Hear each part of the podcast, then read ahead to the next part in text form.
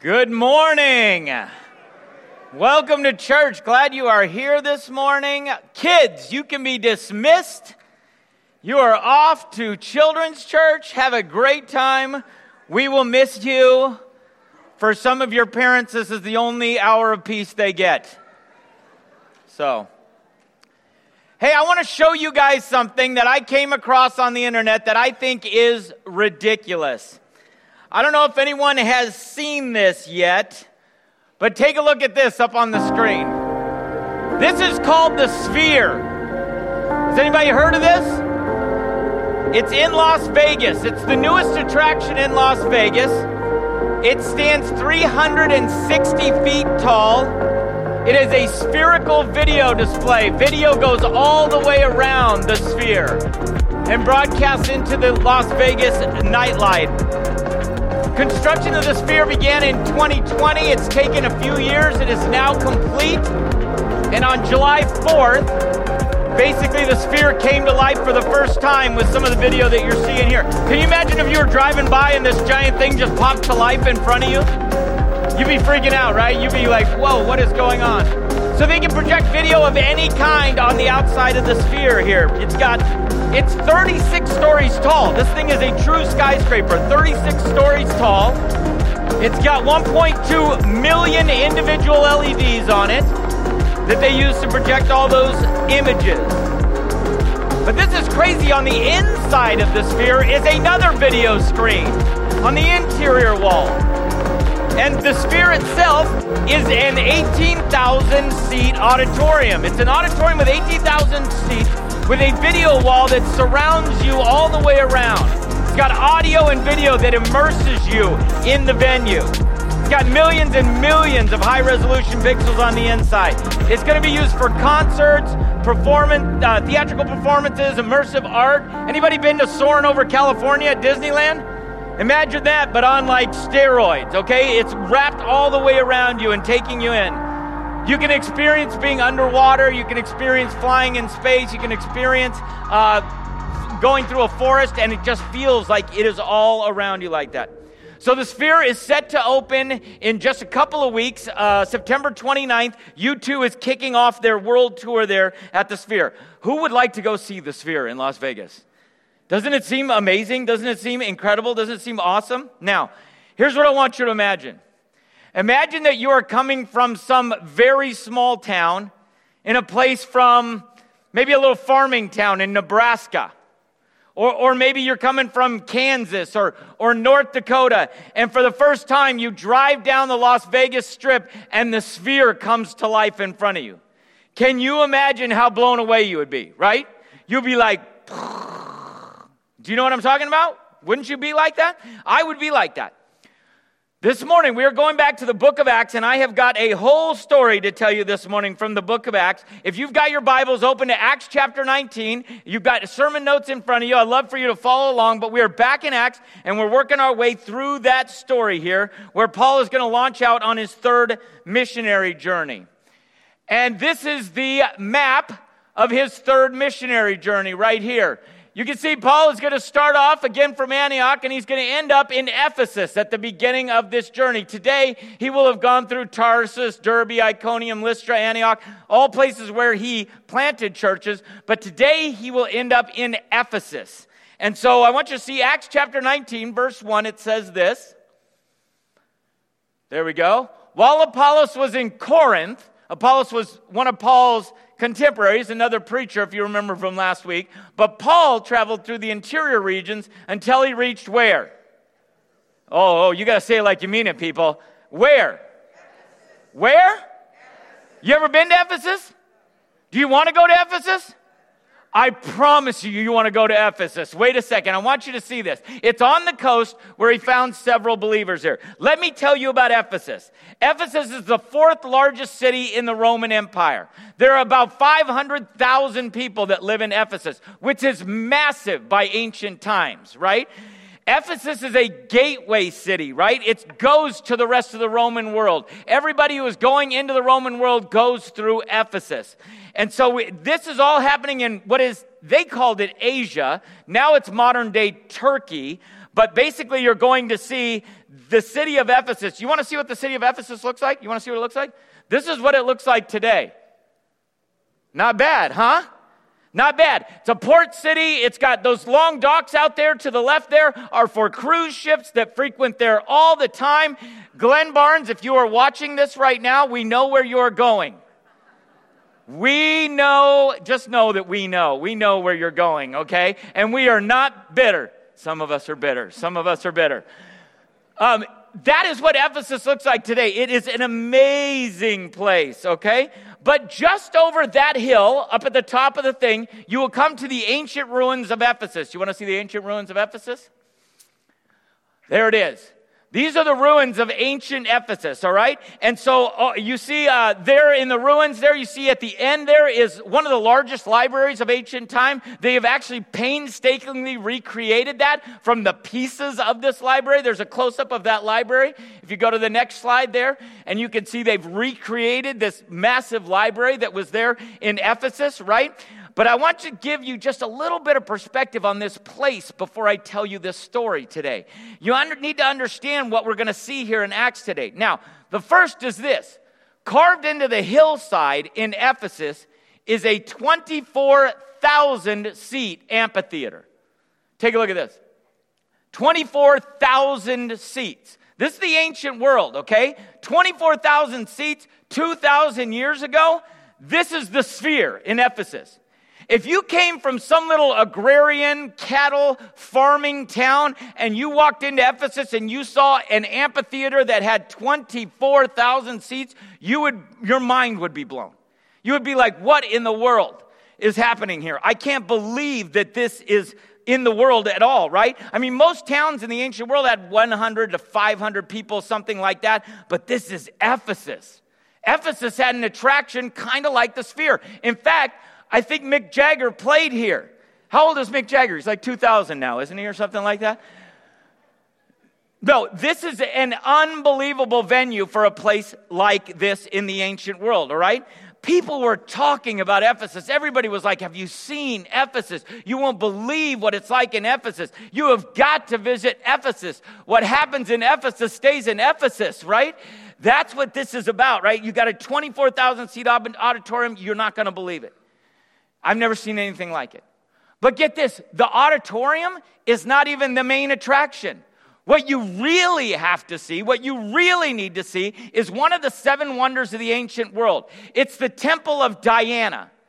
That's what they called it. The Romans called it the Temple of Diana. What they called it in Ephesus was the Temple of Artemis. That was the name locally there. And so this temple of Artemis has 117 columns that all stand 60 feet tall. They weigh 15 tons, each of them, okay? 15 tons, and it's standing at the top of this city. How many people would love to go see this? How many people would want to go see this? It would be unbelievable. You want to see what it looks like today? It looks like it's a little disappointing today, okay? It's a little disappointing now. It, uh, it has been completely demolished and ruined. One of the seven wonders of the world is completely torn down.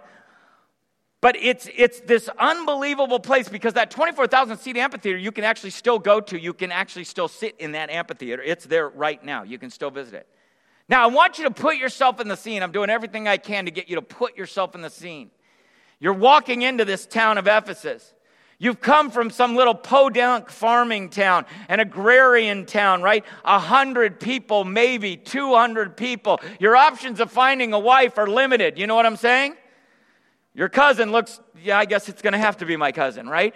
There's only 100 people in this town. But you walk into Ephesus and you are like, whoa, this is unbelievable. And so inside this temple, go back to the temple. I think I actually have another side of the temple. Inside of this temple, the reason that they built this temple is there's a meteorite that has struck the ground. There's a meteorite that has struck the ground, and the people who found the meteorite said, Wow, this must be from the gods, and it looks like a god. In fact, it looks like a beautiful woman. That's what the meteorite looks like. It's a little bit like people who see Jesus on a potato chip. You know what I'm talking about? Like, that's what they see, and they're like, well, It must be the goddess. And, and they come up with this goddess of fertility. And she's got rows of breasts around her torso. Let me show you the picture. No, I'm kidding. There's no picture of that, okay? I don't need to show you a picture of that. But she's the goddess of fertility. And basically, if you want fertility for your crops, for your cattle, uh, you, you, you pray, you worship the goddess of Artemis. How do you celebrate fertility? Well, we talked about this last week. In Corinth, it's just like in Corinth. You see, this giant temple up here, it's over 100,000 square feet, by the way. 100,000 square feet, but inside of it are lots of little rooms. And inside of each little room is a temple priestess. It's just like in Corinth, right? There's a temple priestess. And so they are there to please you sexually. That's what you do when you worship the goddess of fertility. This is a giant erotic club in Ephesus, all right?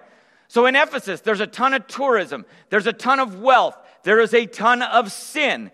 A lot is going on in Ephesus. Ephesus and Corinth are these sister cities in the ancient world. And Corinth, if you remember from last week, is really known for, um, well, basically it's many gods. There were gods everywhere, there were idols everywhere, all kinds of different gods.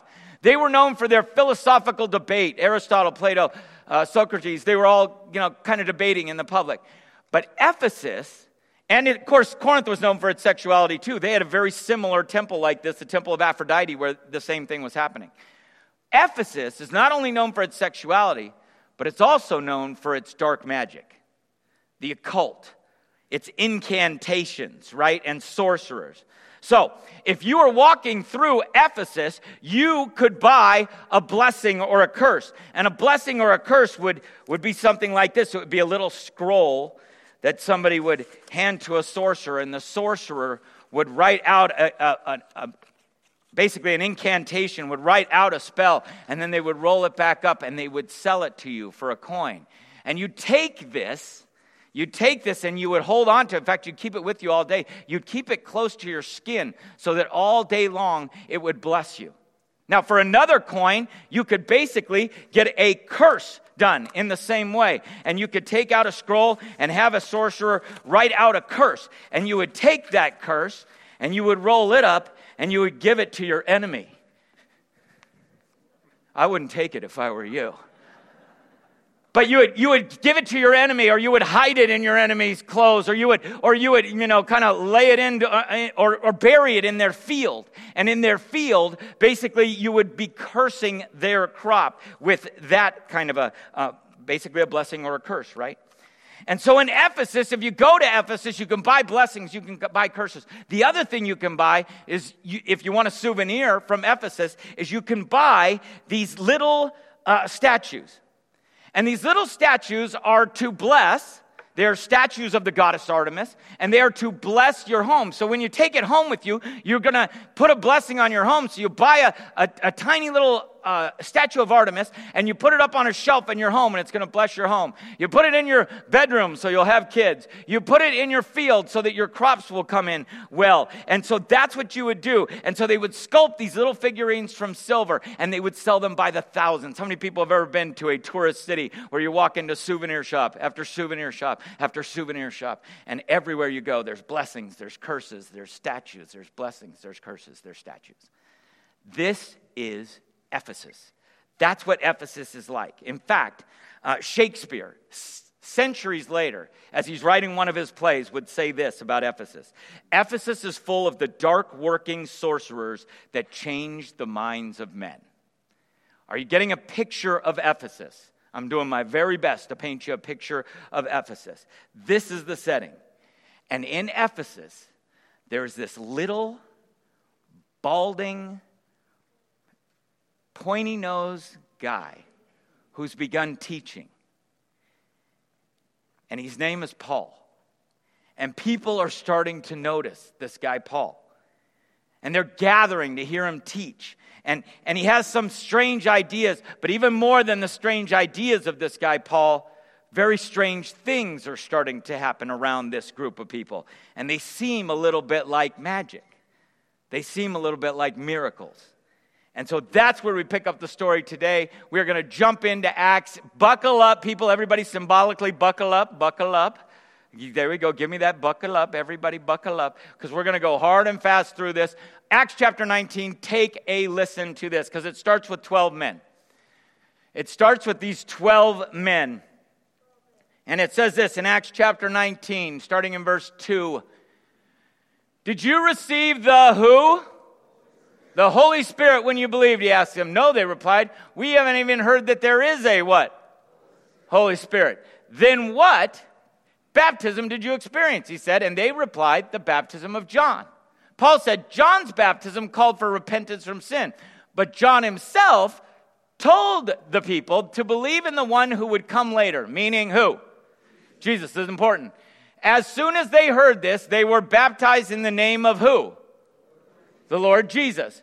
Then, when the, Paul laid his hands on them, the Holy Spirit came on them, and they spoke in other tongues and prophesied.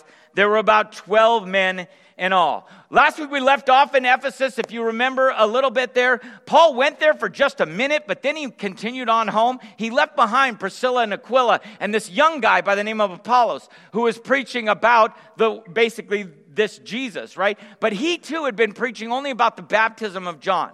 He, been, he didn't know about the baptism of Jesus. He didn't know about the Holy Spirit. Priscilla and Aquila pull him aside and say, Hey, buddy, let us tell you about Jesus. And so these guys are the same deal. They have experienced the baptism of John. Here's the deal there was nothing wrong with the baptism of John. The baptism of John was part of it, but they didn't understand who Jesus was and what he had to offer. And so basically, they got baptized again. And when they did, they got baptized into the name of Jesus. And then the Holy Spirit came upon them. Now, why did that happen? Why is this a part of the story? Well, I'll tell you what, in Ephesus, where black magic and miracles and, and incantations and supernatural things were important, God was going to use speaking in tongues and these men prophesying in order to get the attention of the, of the word there. And so they, this tangible sign of the Spirit came out. Now, we don't know what happened to these 12 men. We're not going to see them ever again in the text.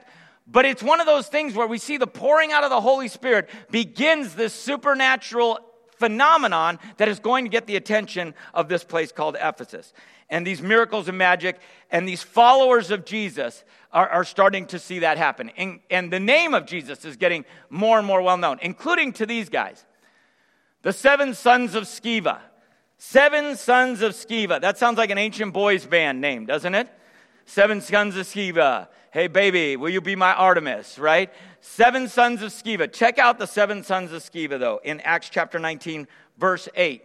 It says, Then Paul went to the synagogue and preached boldly for the next three months. That's what he always does. Arguing persuasively about the kingdom of God. But some became what? Stubborn. This happens everywhere he goes. Some became stubborn, rejecting his message and publicly speaking against what? That's going to become important. They're speaking against what?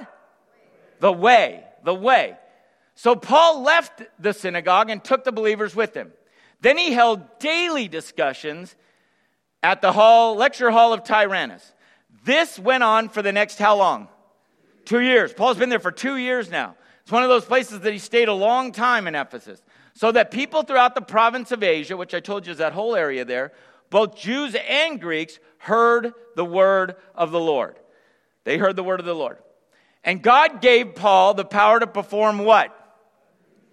Unusual miracles.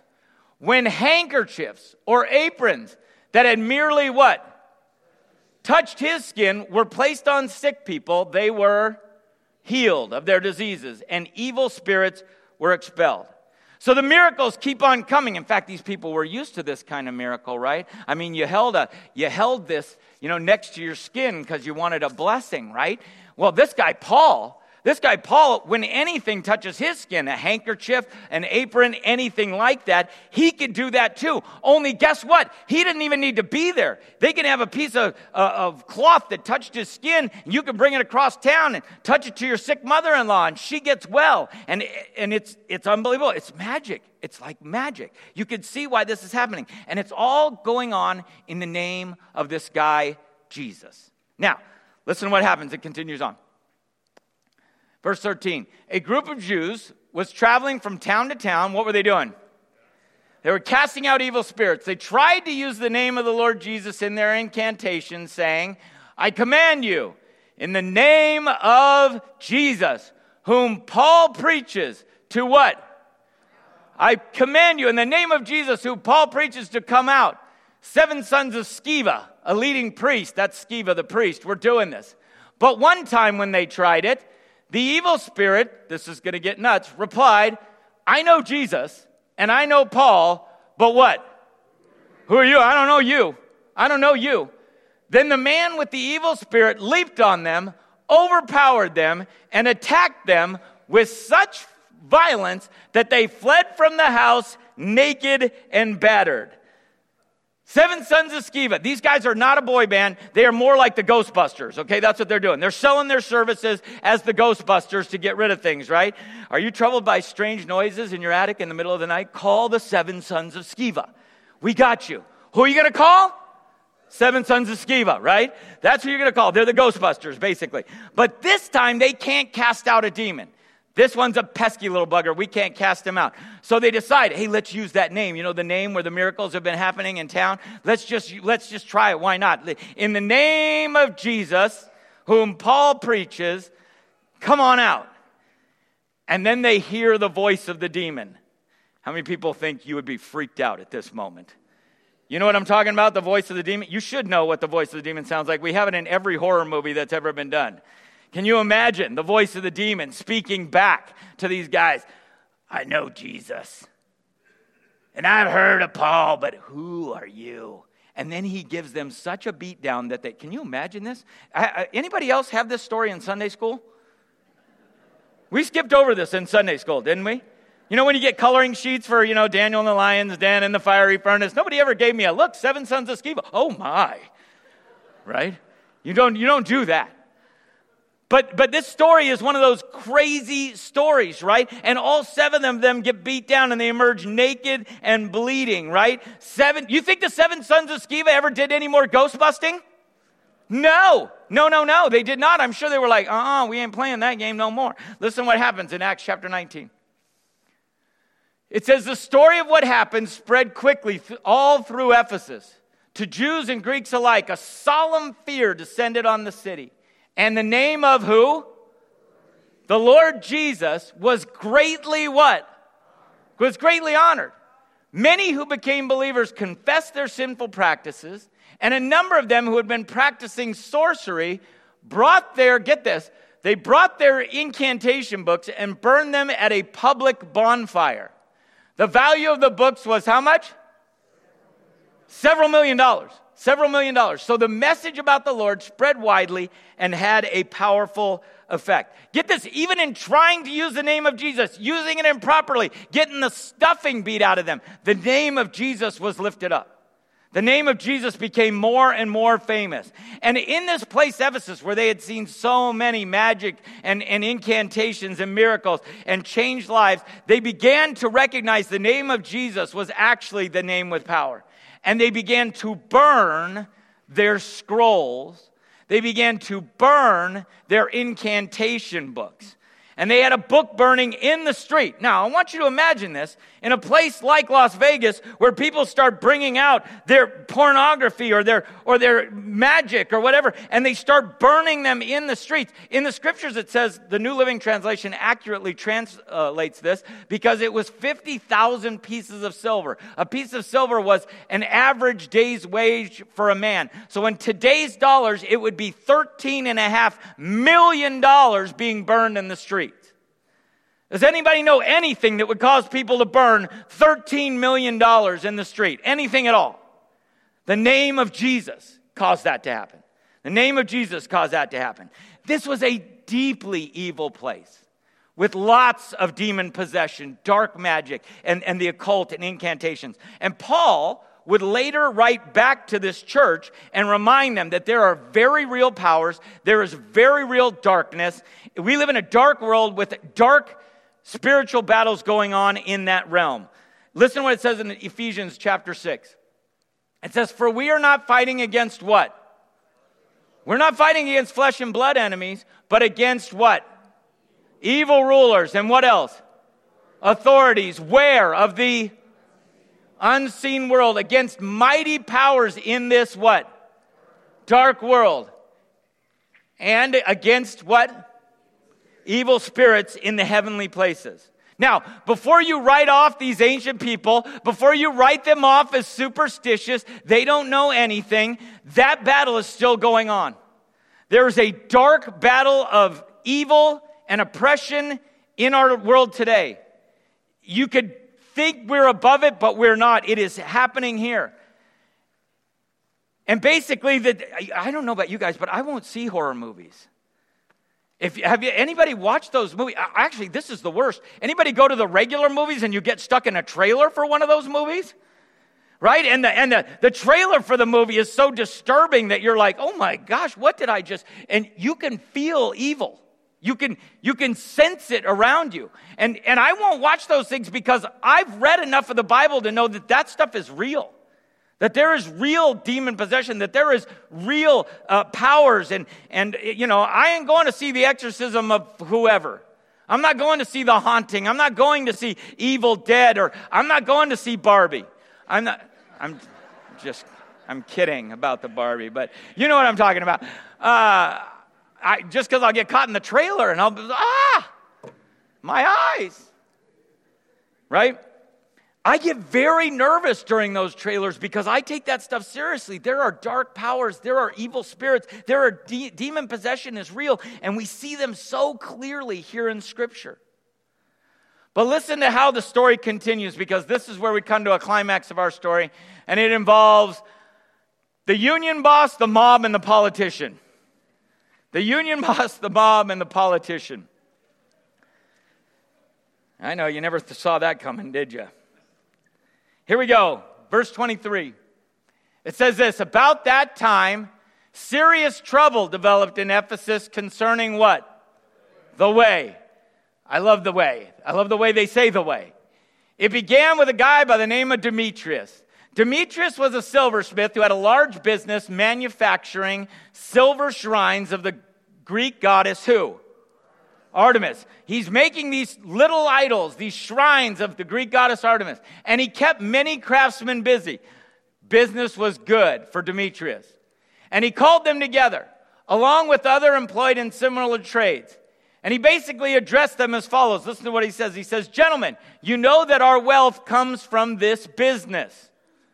But as you have seen and heard, this man Paul, has persuaded many people that handmade gods aren't really gods at all. And he's done this not only here in Ephesus, but he throughout the entire province.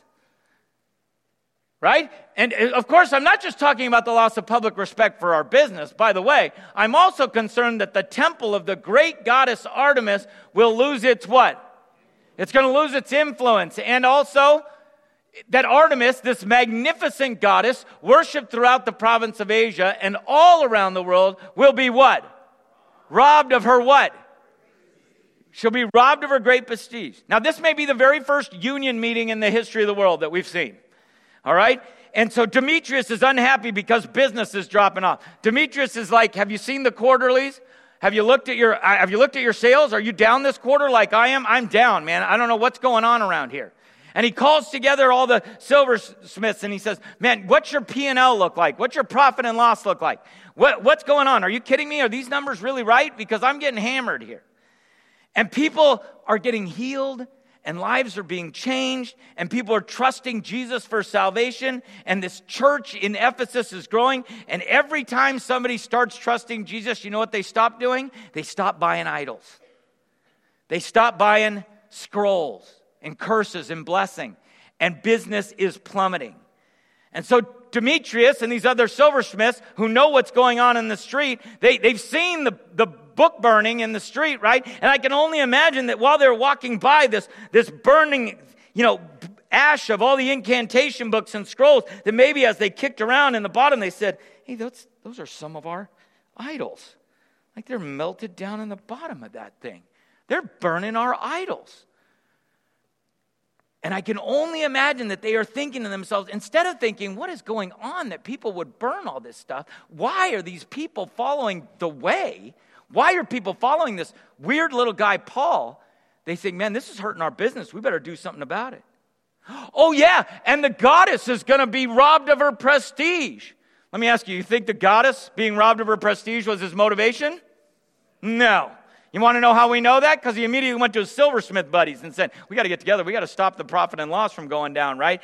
That was his motivator, right? And, and you could tell that by who he called together, right? And so he gets his silversmiths together and they say, Hey, we're losing money, man. And the goddess is being robbed of her prestige. Let me ask you this question What kind of goddess is a goddess that can be robbed of their prestige? It's not much of a god, right? It's a little bit like the Avengers movie with Hulk boom, boom, boom, puny God, right? That's not a God if it's a God that can be robbed of its prestige. So Demetrius gets a crowd together and they form a mob. Listen to this.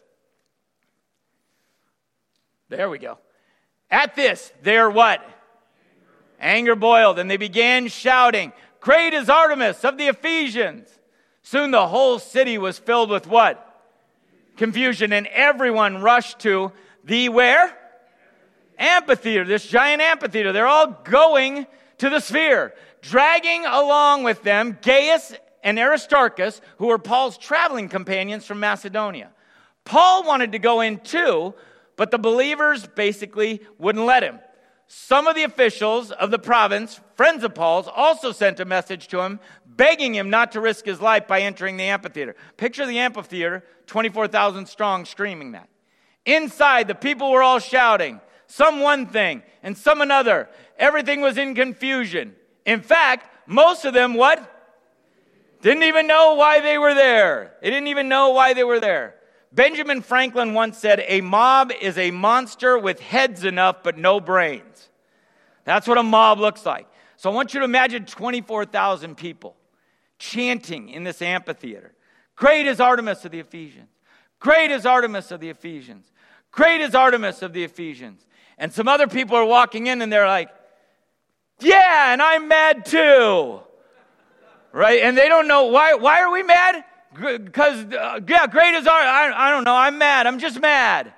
And, and a mob is like that. Everybody gets swept up into it. And everybody gets ticked off. And, and they, they couldn't find Paul, so they dragged these other two guys in right? And, and, the, and Paul wanted to go in. Paul wanted to go in, but they held him back. We don't know why Paul wasn't allowed to go in, but Paul, I'm sure, I know Paul, I've known enough of Paul to see him, where Paul saw 24,000 people gathered, chanting and screaming, and he thought, Are you kidding me? Can I talk to 24,000 people right now? But God prevented that from happening. We don't know why. I do know this God is in control. God had his reasons. Maybe they would have actually killed Paul in this particular environment, and God wasn't done with them yet. So, just then, at the very end of this scene, the mayor of Artemis steps forward, and this is what the mayor says. At last, the mayor was able to quiet them down enough to speak. Citizens of Ephesus, he said, like a good politician, everyone knows that Ephesus is the official guardian of the temple of the great Artemis, whose image fell down to us from heaven. Since this is an undeniable fact, you should what? Stay calm and do not do anything rash. You have brought these men here, but they have what? Stolen nothing from the temple and have not spoken against the goddess. So he says, in true political fashion, the mayor says, Everybody calm down, calm down, calm down. There's been a two hour riot going on in the amphitheater, one of the biggest gathering places in all of Ephesus. He goes, Calm down. You want to know why he says calm down? Because if anybody hears about this, and they're going to hear about it because there's 24,000 of you, it's going to get back to Rome.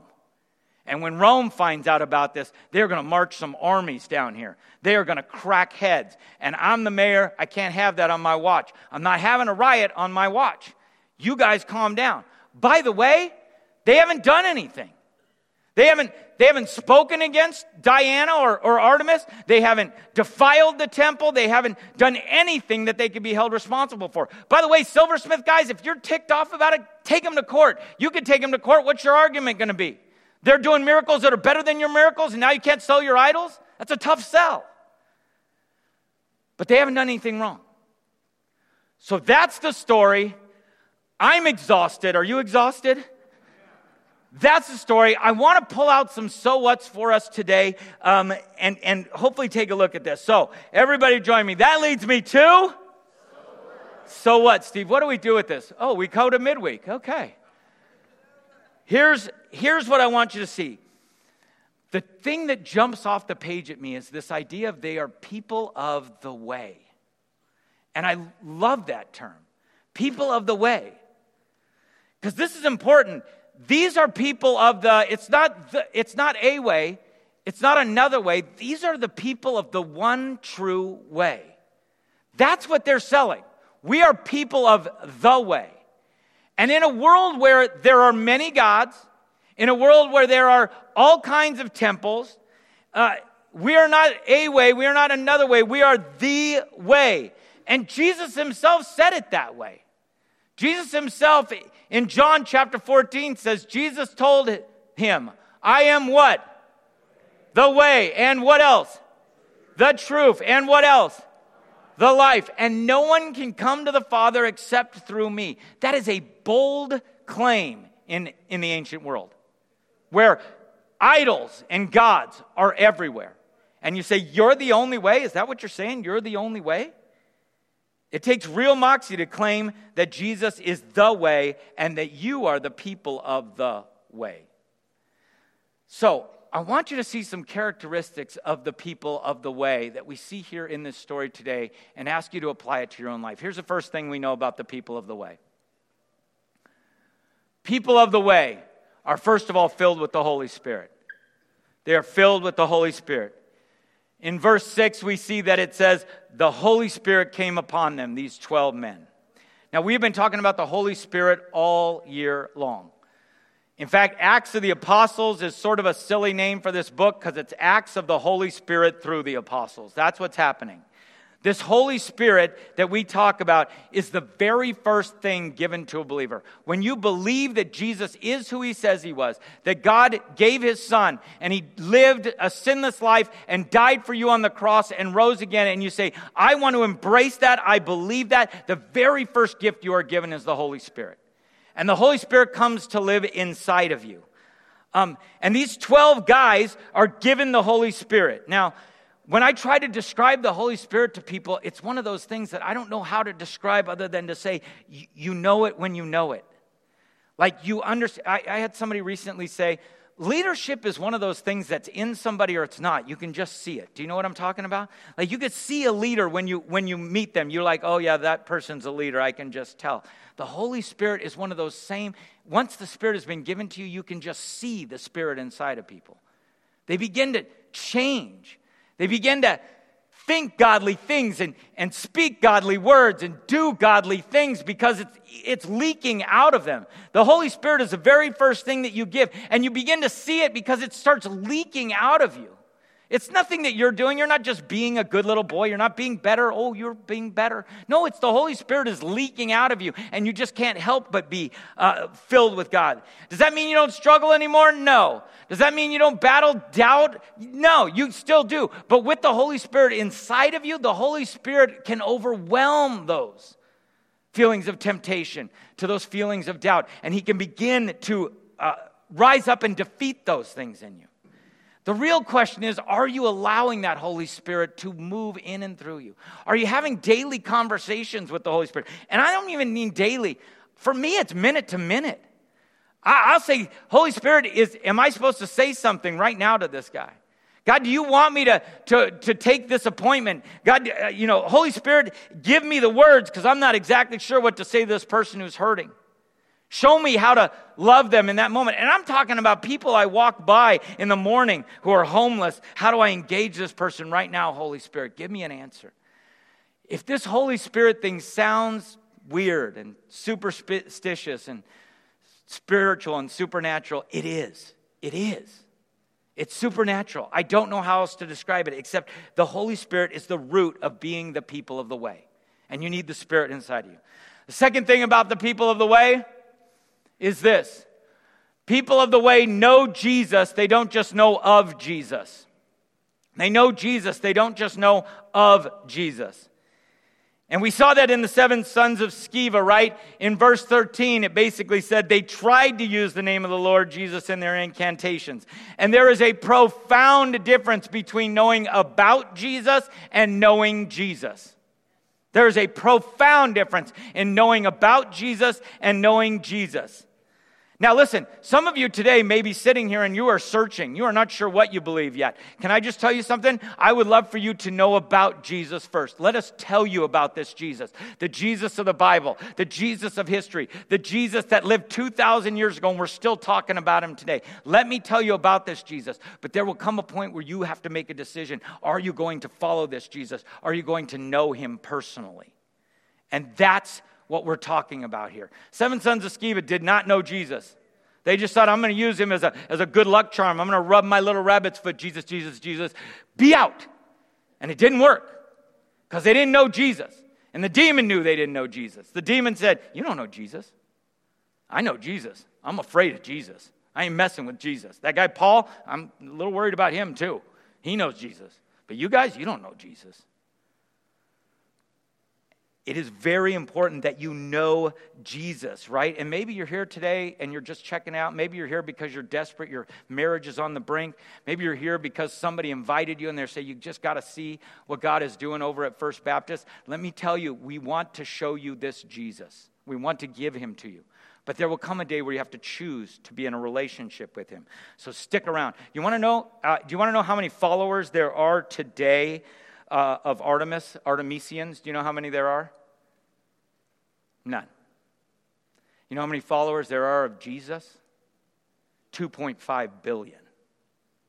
Powers in the name of Jesus. Powers in the name of Jesus. All right? Uh, and once you make him your Savior and your Lord, you're going to move on to knowing him. Now, here's one more thing. And uh, people of the way have changed lives that change others' lives. The way this whole thing got started was it says a number of them who had been practicing sorcery brought their incantation books and burned them at a public bonfire. In case you didn't get it, yeah, you can see they, these guys, their lives have been so changed that they were like, I don't even need these anymore. I'm gonna, I'm gonna burn them. And, and when, you know, when your best friend or your coworker or your aunt or your uncle or your nephew was like, what are you doing in the street? They're burning things. They're like, let me tell you, because this guy Jesus has changed my life and I don't need him anymore. Right? The, the, the most identifying factor of people of the way is they are changed. They are not who they used to be. They used to be selfish and now they're selfless. They used to be stingy and now they're generous. They used to be rude and cruel and now they are kind and gentle. People of the way are people who have been changed and they're changing other people by the way that they're doing that. Their addictions have been set free. Their broken marriages are being healed. That's what people of the way are. They're people who are being changed. And then the last one is this people of the way are known for who they follow, not what they are against. Who they follow, not what they are against. And we see this in this last part with the mayor. And we see that he says, they have what? They've stolen nothing from our temple. And they have not what? Spoken against our goddess. This is the one that I think is actually really important for us today. I actually think this is really important for people of the way today. That we are known more for who we are for, that we are known more for Jesus than we are for what we stand against. You want to know who was known for what they stand against? It was the Pharisees. The Pharisees were known for what they stood against. These Jews, or these Jesus followers of the way in Ephesus, they were known for what they were for. This movement swept across Ephesus. People are getting saved. People are following this teachings of Jesus. And it's happening. I want you to understand this. All of this is happening down in Ephesus in the shadow of the temple of Artemis. Up on this hill is the temple of Artemis that stands for everything that they are against.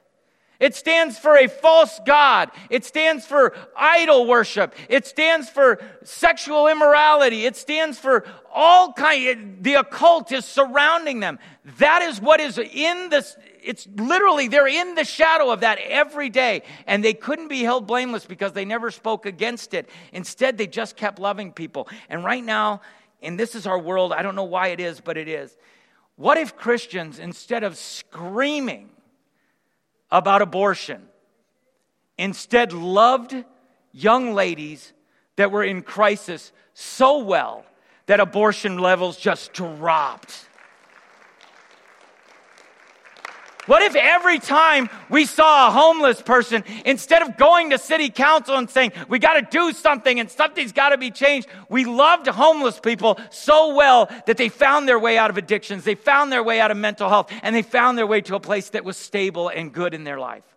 What if every time we saw somebody who was wrestling with addiction, instead of walking on the other side of the street, we said, I'm going to step into the pain. I'm going to love them the way that Jesus loved me, and I'm going to help them walk out of that. What if instead of screaming at the top of our lungs about the things that we're against, we instead loved people with the love of Jesus and changed the whole world because of it? What if that's how it happened?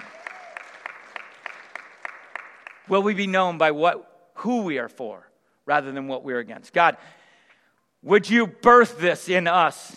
Father, we want to be the people of the way that are described here. In this hostile culture of Ephesus, God, would you move in our hearts and in our minds? Would you create in us goodness, kindness, gentleness, God, the fruit of the Spirit? May the Holy Spirit dwell within us. May it then leak out onto the world around us, God, and may your name be glorified. May we know your name, God, and then may we give your name to the people around us, and may our changed lives change other lives, God, and may a world that is lost and in the shadow of evil, in the shadow of darkness, in the shadow of sin, be won over by your people of the way because you are at the root. You are the way, the truth, and the life, and no one comes to the Father but by you. We pray these things in Jesus' name. Amen.